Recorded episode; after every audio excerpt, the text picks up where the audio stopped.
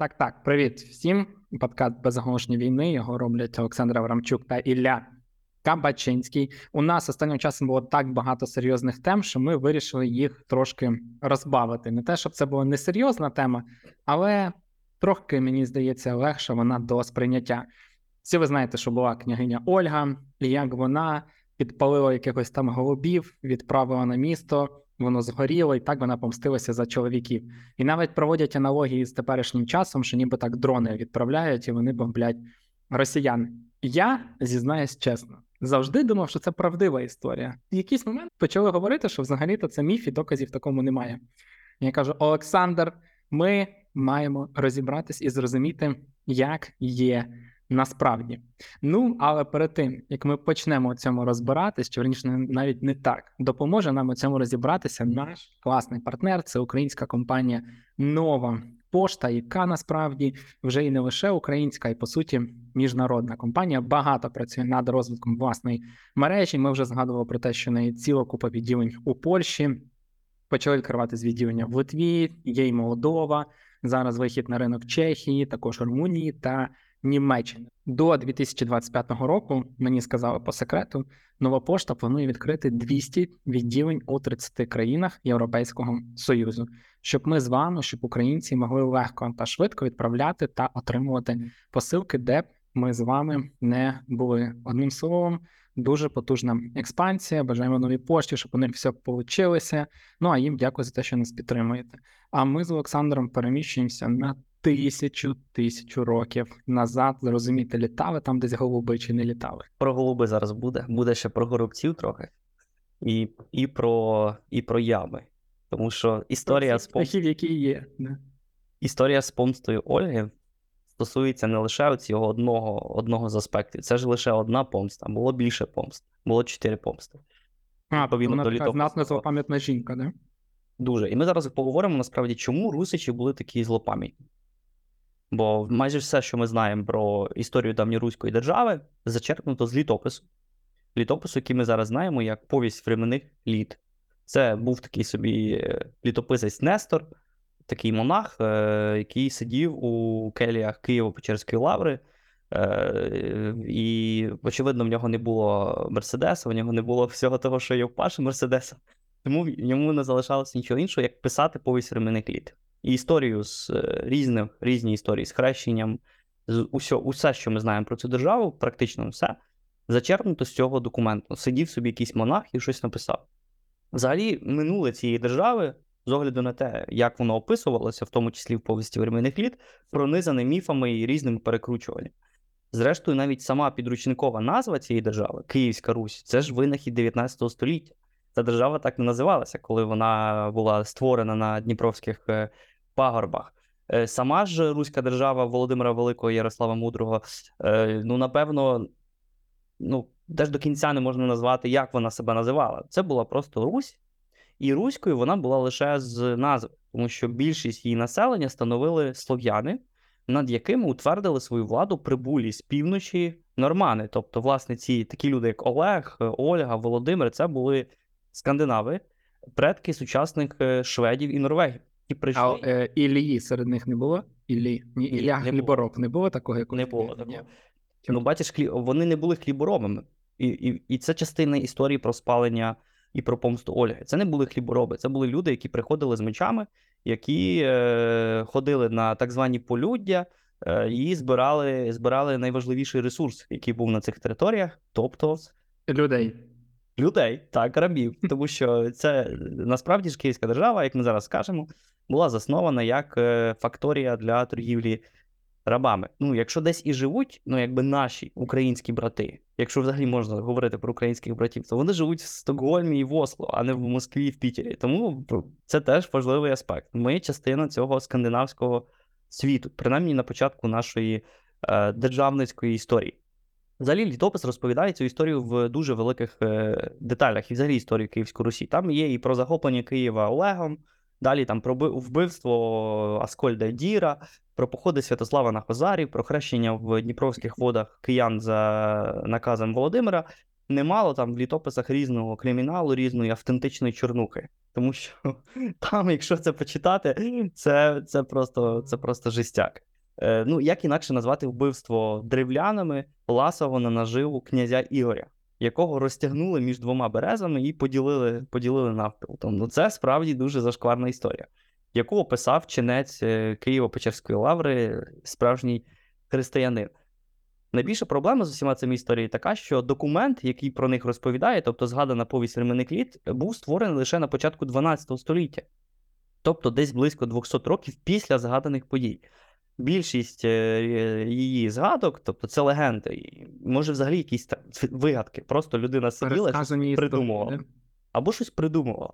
Ну, ну що там робити? Знаєш, ну немає реально, немає мерседесів, немає нічого, чим себе зайняти. Людина займалася різними вигадками, запозиченнями. Теж в нього там були якісь книги, очевидь, з яких він черпав різні історії. Дуже часто, наприклад, з Біблії.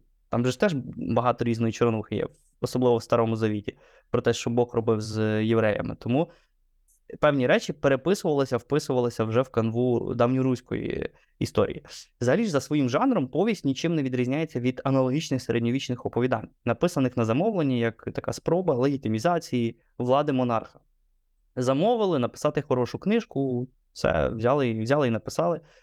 Левова частка всіх цих чорнушних історій це легенди, які кружляли київськими печерами, е, побутували в родині правлячої династії Рюриковичів, які правили тоді в е, давній Русі. Легенди, до яких е, ці київські піарники князя нерідко дописували гостросюжетні лінії, аби текст був більш привабливий, аби його просто було цікавіше читати. Так відбулося і з тією згаданою історією вбивства Ігоря Древляна, яка завершилася помстою його дружини, княгині Ольги, щодо цього поліського чи там волинського племені. Повість Ремінних літ розповідає, що у 946 році древляни відмовилися вдруге платити данину київському князю Ігорю. Ігор повернувся, хотів ще, ще набрати е, добра. І древляни його вбили. Після цього престол зайняла княгиня Ольга як регент, тобто як тимчасовий виконувач обов'язків, е, поки малолітній син Ігоря Святослав ще ходив десь там під стіл. Древляни були ще ті стратеги. І після вбивства київського князя вирішили, що настав час відправити до княгині Ольги 20 своїх найкращих мужів, аби посватати її за свого князя, як- який мав на ім'я Мал. Тобто, ну, якось ну, немає якогось відчуття такту взагалі. У киян цього стокгольського синдрому не було, і, очевидь, ніхто не хотів е, приймати гостей, е, які вбили щойно твого князя, з такими відкритими обіймами, з хлібом і солью. Княгиня Ольга на початку вдавала, що трактує пропозиції серйозно, але на ранок послів знаходять закопаних живцем у ямі. Виявилося, що самі древляни вважали. Ну там історія була така гостросюжетна, бо самі ж древляни захотіли, щоб їх на руках віднесли до поромів Ольги, а, але кияни за наказом княгині понесли їх до ям, кинули в ями і закопали. Тобто, цей епізод ми знаємо як першу помсту Ольги. Це, це тільки початок, бо там було, була, була ціла історія. Netflix, ти чого серіал не знімаєш? Да? Після цього сама ж Ольга попросила древлян про інших гідних холостяків. Тобто вона вирішила пограти в цю гру, е, е, в гру, гру з е, сусідами. В столиці древлян, тобто в місту, в місті Іскоростень, зраділи, е, послали до Києва знать князів, купців, бояр. Ну, не гоже княгині приймати смердючих посланників, тому Ольга звеліла приготувати для гостей баньку, щоб вони гарно, гарно відпочили і помилися. Ну, хлопці не чекали підступу, пішли попаритися. Ольга ж наказала підкинути трохи хмизу і спалила не надто мудрих е, гостей. Е, Цей у випадок увійшов в історію як друга помста Ольги. Ну, на цьому До чого, до чого особиста гігієна може довести, не? Ну, тобто треба дуже уважати з, з милом, з, з усім, чим е, люди займаються в банях. На цьому ж княгиня не зупинилася. І найвідомішою стала третя помста Ольги. Цього разу поїхала до древлян сама, ну, вочевидь, з військом, своєю дружиною. Е, Древляни замкнулися в місті, військо розстані готувалися до тривалої облоги. Але підступна жінка знову пішла на хитрість. Ольга заявила обложеним, що вже помстилася, ну тобто вже ж людей трохи попалила, позакопувала, і вже бажає отримати лише символічну данину: по три голуби і по три горобці з кожного двору. Е, Пташок, яких древляни принесли, роздала вона своїм дружинникам, е, своїм воїнам, а до пташиних ніг почали прив'язувати тканини, ганчірки, трути. І коли стало сутеніти, Ольга звеліла своїм воїнам пустити голубів і горобців додому. Очевидно, підпалили. Ну і, в принципі, е, пропало все. Речі, е, класика, тому що птахи полетіли в своїх гніздах, хто в голуб'ятники, хто в е, підстріхи, так все загорілося. Люди вибігали з міста, співчутлива княгиня наказувала воїнам вбивати тих, кому вдалося втекти від вогню. Е, Ну, княгині нравилося, як воно горить, е, як люди суетяться, люди в шокі. Або це той чи іншого класика е, питається руками потушити, а, воно ще дужче горить. Коротше кажучи, місто залишили догоряти. Старішин, старішин цього міста забрали в полон, жінок забрали в рабство, частину чоловіків убили, а решту мешканців зобов'язали заплатити данину. І отак цю помсту описує е, цей літописець Нестор, там, чи хто, хто, б- хто б не написав повість временних літ. Як було насправді? Дослідники не мають до, кінця якогось остаточного консенсусу щодо того, чи це справжня оповідь. Ну, деякі вважають, що сюжет про помсту увійшов до літопису досить пізно, вже в 12 столітті, тобто минуло 200 років, і ну, це не якась суперавтентична оповідь. А ось сам можна було вже вісім разів перебрехати і додумати так, і щось нове придумати. І ось сам сюжет базується на скандинавському фольклорі. Зокрема, згадується сага про Олафа, сина Трюгві, і ця легенда розповідає про таку собі Зігрід Горду, дружину конунга Швеції, конунг, тобто князь конунга Швеції Еріка Переможного. Після смерті свого чоловіка Зігрід е, мусила відбиватися від численних знатних женихів. І Зітхрід, е, так само як е, княгиня Ольга, е, початково вдає, що прихильна до тих женихів, які до неї приходять, наказує влаштувати банкет. Всі напилися, заснули. А Зігрід наказала підпалити будинок з гостями. І в такий спосіб вона хотіла відучити дрібних князьків, ну таких недостойних, від того, щоб вони приїжджали з- інших країн до неї сваритись. Взагалі ж, е, ну, це одна з версій, що цей мотив, принаймні щодо першої помсти, прийшов е, власне з цього з тієї легенди, з цієї скандинавської саги. Ну, існує інша теорія, що мотив помсти це ж, в принципі, те, що зустрічається ще в Одіссеї Гомера, тобто це доволі поширена. Поширена річ. Деякі історики доводять, що сюжет спалення є запозиченням зі Старого Завіту, там теж якісь такі історії є. Е, Сучасні історики вважають, що перші епізоди помсти були всього-навсього свідомою жертвою древлян за вбивство князя, відповідно до різних язичницьких правил до християнської Русі. Тобто, якщо хтось когось убив, ну все, застрибуй в яму, тебе якби закопають теж. І це, це, це в принципі, була нормальна річ. Що ж стосується третьої помсти Ольги, тобто цього креативного задуму київського палія, то її руські літописці, вочевидь, запозичили з іншої скандинавської саги саги про Гаральда Суворова. Оригінальна історія оповідає про облогу норманами міста в Сицилії. Не забуваємо, тодішні скандинави були справжнім пострахом для всієї Європи, володіли різноманітними територіями, такими плацдармами в різних частинах континенту. На території сучасної Франції на півночі сиділи, всю Велику Британію панували. Тобто сучасні британці це теж е, предки е, Вільгельма. Завойовника. Англосакси, вони ж, власне, власне, і були цими норманами, е, які усунули з, з британського півострова бритів, ті, хто там до того жили. Е, Так само нормани прибули до південної Італії, там захопили Сицилію. І ось, власне, варяг Гаральд, норвезький конунг, тобто князь, пішов на хитрість. Він наказав своїм птахоловам ловити пташок, котрі в'ють гнізда у місті і вилітають вдень у ліс в пошуках їжі. Гаральд е, прив'язав до пташиних спин соснові стружки, змастив їх е, воском і сіркою, підпалив. Ну і птахи відпустили, ті полетіли до міста, знову все згоріло. е, Вогонь почав поширюватися на дахи, які були зроблені з соломи. Тобто, знову в Сицилії повторилася історія з Іскоростенем. Незабаром е, ну, спалахнуло все, все абсолютно все згоріло. Мешканці почали вибігати до завойовників, просити про помилування. Гаральд усіх пробачив, а місто залишив під своїм контролем. Ну, на відміну від е, Ольги, е, яка мешканців не помилував. І всі ці схожості між скандинавськими легендами і руськими літописами не повинні нас дивувати. Тому що давню руську державу заснували варяги, передусім як важливу торговельну факторію, своєрідний логістичний центр, ну майже як в новій пошті. Тобто для пересилання рабів з Придніпров'я на ринки Візантії, Західної Європи, е, різних, е, передусім насправді мусульманського сходу. Бо найбагатшою частиною світу в тоді тодішні часи був мусульманський схід, значно багатшою і розвиненішою, ніж Європа. Європа була тоді е, ну, тим, чим зараз є Африка, чимось таким недорозвиненим, якісь варвари. не миються, не їдять виделками і так далі. Ну і цей згаданий норвезький конунг Гаральд, син Зігру, Зігруда Свині, ну там імена були ще ті. Це теж не чужа нам людина. Е, після поразки його угрупування в міжособній боротьбі Гаральд мусив переховуватися за морем у Гардарійці, а так скандинави називали Давню Русь. У конунга Єрецлейва він провів три зими. Ну і як можна здогадатися, цим Єрецлейвом був наш Ярослав Мудрий. Тобто, це був сучасник Ярослава Мудрого, який приїздив до Києва і там переховувався від своїх е, ворогів. Навіть більше він у Києві пошлюбив е, доньку Ярослава Мудрого, е, взяв цю заміж цю Елісів, тобто Єлизавету.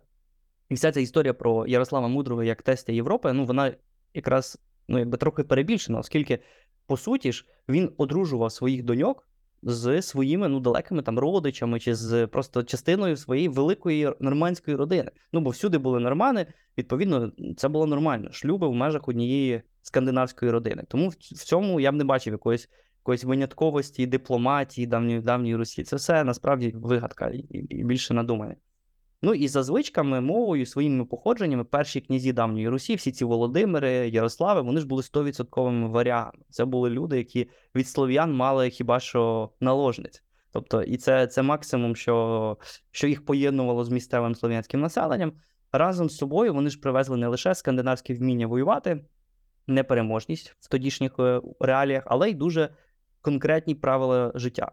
Зокрема, руська правда не надто відрізняється від аналогічних документів громадського середньовічного права. Русь вже тоді була невід'ємною частиною Європи, зокрема, й уставлені до помсти. І звичайним явищем в Скандинавії і, зрештою, на Русі в ті часи була кривава помста. Е, часто вбивали не самого вбивцю, а його найбільш шанованого родича. Тобто тут історія історія була доволі жорстка. Е, кров... Мстити смів, вмів будь здоров, да? Так, бо кров могла бути змита лише кров'ю. Е, той, хто не помстився за вбитого, залишався навіки зганьбленим. Е, практикувалося спалення ворога в його будинку. Е, про це дуже часто розповідається в сагах. Зрештою, ну, ці історії ж є і в повісті временних літ. Коли нормани шукали злочинця в будинку, то наказували піти звідти жінкам і дітям. Потім намагалися не робити якихось нападів на беззбройних і беззахисних, бо вважали, що це ганебна справа. Але якщо діти і жінка відмовлялися йти від свого чоловіка, який десь там провинився, ну то палили всіх разом разом з ними. І ця легендарна помста Ольги загалом не суперечила скандинавським правилам життя. А навпаки, вона була прямо чимось чимось тим, що треба було зробити з вбивцями твого чоловіка. В суспільстві вікінгів індивідуальна помста перетворювалася на родину і могла тривати протягом кількох поколінь. Тобто, це вже був був такий прям справжній родинний е, заміс, і часом справу, до речі, часом справу е, залагоджували простою угодою, наприклад, за гроші. Там хтось вбив тобі родича, потім виплачував е, за це кошти, і, відповідно, все, справа вирішувалася. До речі, суму викупу регулювали законом, причому як в скандинавських правилах, так і в самій руській правді. Якщо відкрити цей європейський документ, то побачимо, що можна було відкупитися за вбивство, в залежності від того, кого кого ми справді вбиваємо. Ну і тут дуже важко визначити, хто ж насправді перейняв у кого цю легенду. Бо події в різних цих сагах відбуваються набагато е, скандинавських сагах, набагато пізніше, ніж історія з спаленням і скористання княгини Ольгою. Бо це було в середині 10 століття, а всі ці саги це 11 століття. Е, тобто та сама Сігрід Ворда, яка вбивала своїх е, женихів, вона теж жила пізніше за Ольгу. І тому значно важливішим є те, коли цей літописний сюжет був насправді записаний. А записаний він був швидше за все лише на початку 12 століття. І, власне, під впливом, швидше за все, скандинавських е, переказів. Е, ну, Найдивовижніше в цій історії те, що легенду цілком відкрито тиражують ченці Києво-Печерської лаври, де і виник, е, виник цей, де виникла повість ременних літ, описують події, які суперечили християнським правилам. Ну, тобто, з точки зору християнства, ну не можна палити все все місто тільки тому, що хтось вбив там е, твого твого чоловіка. При цьому навіть більше, ну Ольга ж тоді вже вважалася першою християнкою на Росії, просто найбільш така гуманістична лідерка руської держави, і при цьому літописець не соромиться описувати її жорстокість, відданість принципам кровної помсти. Причому літопис, літописець не тільки не засуджує Ольгу за, спа, за спалення і скористання, він і хвалить її за цей вчинок і каже, що княгиня проявила ледве не Соломонову проникливість, мудрість, тому літописець назвав її наймудрішою з усіх людей. Бо вона дуже вміло і правильно засилала підпалених е, горобців і голубів до їхніх, е, е, їхніх голуб'ятників. Так чи інакше, археологічні знахідки справді засвідчують, що всередині X століття Іскоростень місто було знищене внаслідок якихось бойових дій. Тобто не можна сказати, що історія взагалі взята з Це неба. те, що я хотів тебе спитати, чи є якесь підтвердження, що там є якесь згарище?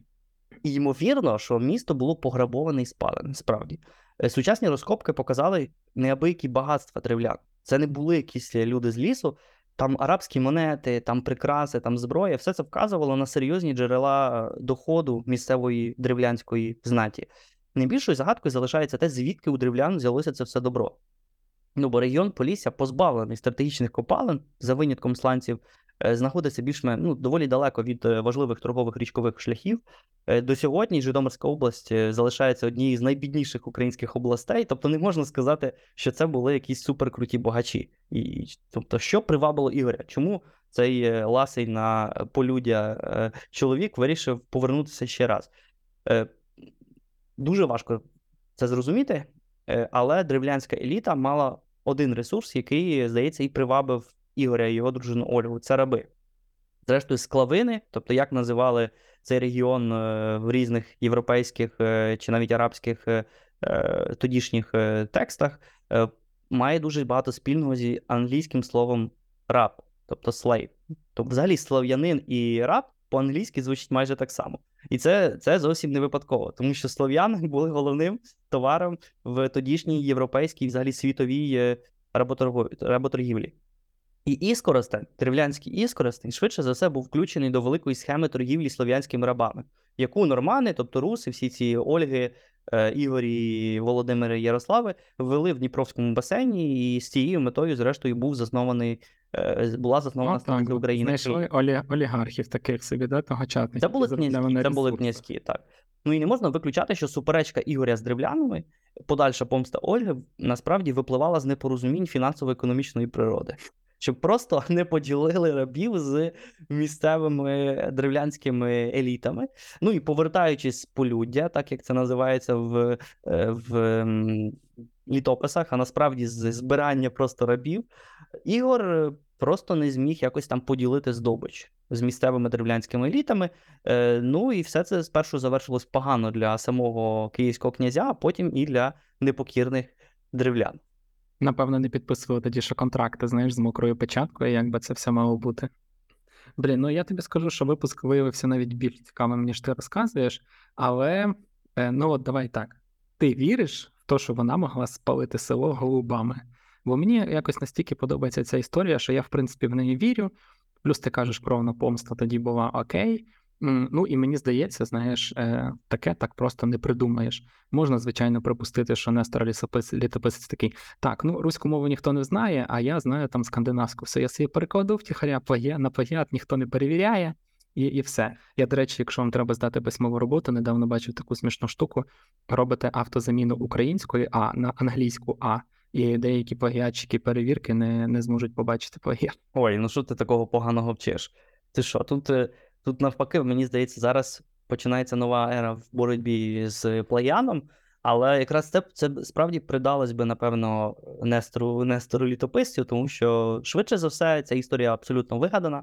Бо ну я не припускаю, що древляни були якимись надто більш розум... тупими, ніж, е, ніж кияни, і що мудра Ольга змогла в такий спосіб перехитрити древлянську знань. Це було знать. Це були на- насправді ж дуже ймовірно вихідці з тієї ж самої нормандської якоїсь еліти, які осідлали потоки, потоки рабів в даному випадку, і просто не поділили своє. Кияни виявилися набагато сильнішими. Ну, мабуть, тому що вони були все-таки е, в центрі всього цього великого бізнесу, бізнесу торгівлі рабами. Київ саме тому виріс на такий великий фінансовий е, і економічний центр цієї частини Європи, бо був дуже стратегічній частині.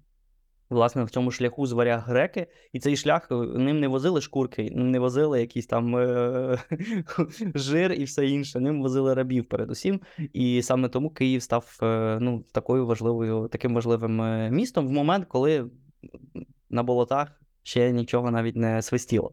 Тобто, те, що могли знищити Іскоростень так, е, я сумніваюся, що за допомогою голубів. Е, Мені не подобається твій песимізм, тому тут ми розділимося і на цьому і зупинимося. Реально, випуск був дуже смішний, дуже забавний. Я, я якось нічого цього не пам'ятав з історії, бо я думаю, що сильно і не викладали. Ну а що розказувати дітям про те, що Київ був е, центром работоргівлі, ну так собі, напевно, до розвитку самосвідомості і любові до власної держави. В принципі, тому да. Е, Але ну, випуск, я сподіваюся, також був смішний та е, цікавий. Ну і дякую, звісно, за підтримку нашому партнеру, який точно так само частина Європи, тому що нова пошта активно розвивається за межами України. Вже є відділення у Польщі, Литві та Молдові. Зовсім скоро у Чехії, Румунії та Німеччині. А до 2025 року насправді 2025 рік дуже швидко, вже половина 23-го пройшла. Буде 200 відділень у 30 країнах Європейського Союзу, щоб ми з вами могли легко відправляти посилки один одному різні країни світу і отримувати їх. Дякую новій пошті, що підтримуєте нас, і вам, всім наші слухачі. Дякую, що нас підтримуєте. Сподіваємося, що попереду ще багато смішних епізодів запишемо. Ми власне будемо з Олександром робити розслідування про українську работоргівлю 10-11 століття. Тому, в принципі, якщо зберемо 7 лайків, то постараємося ще щось на цю тему записати. Все щасти. Щасти.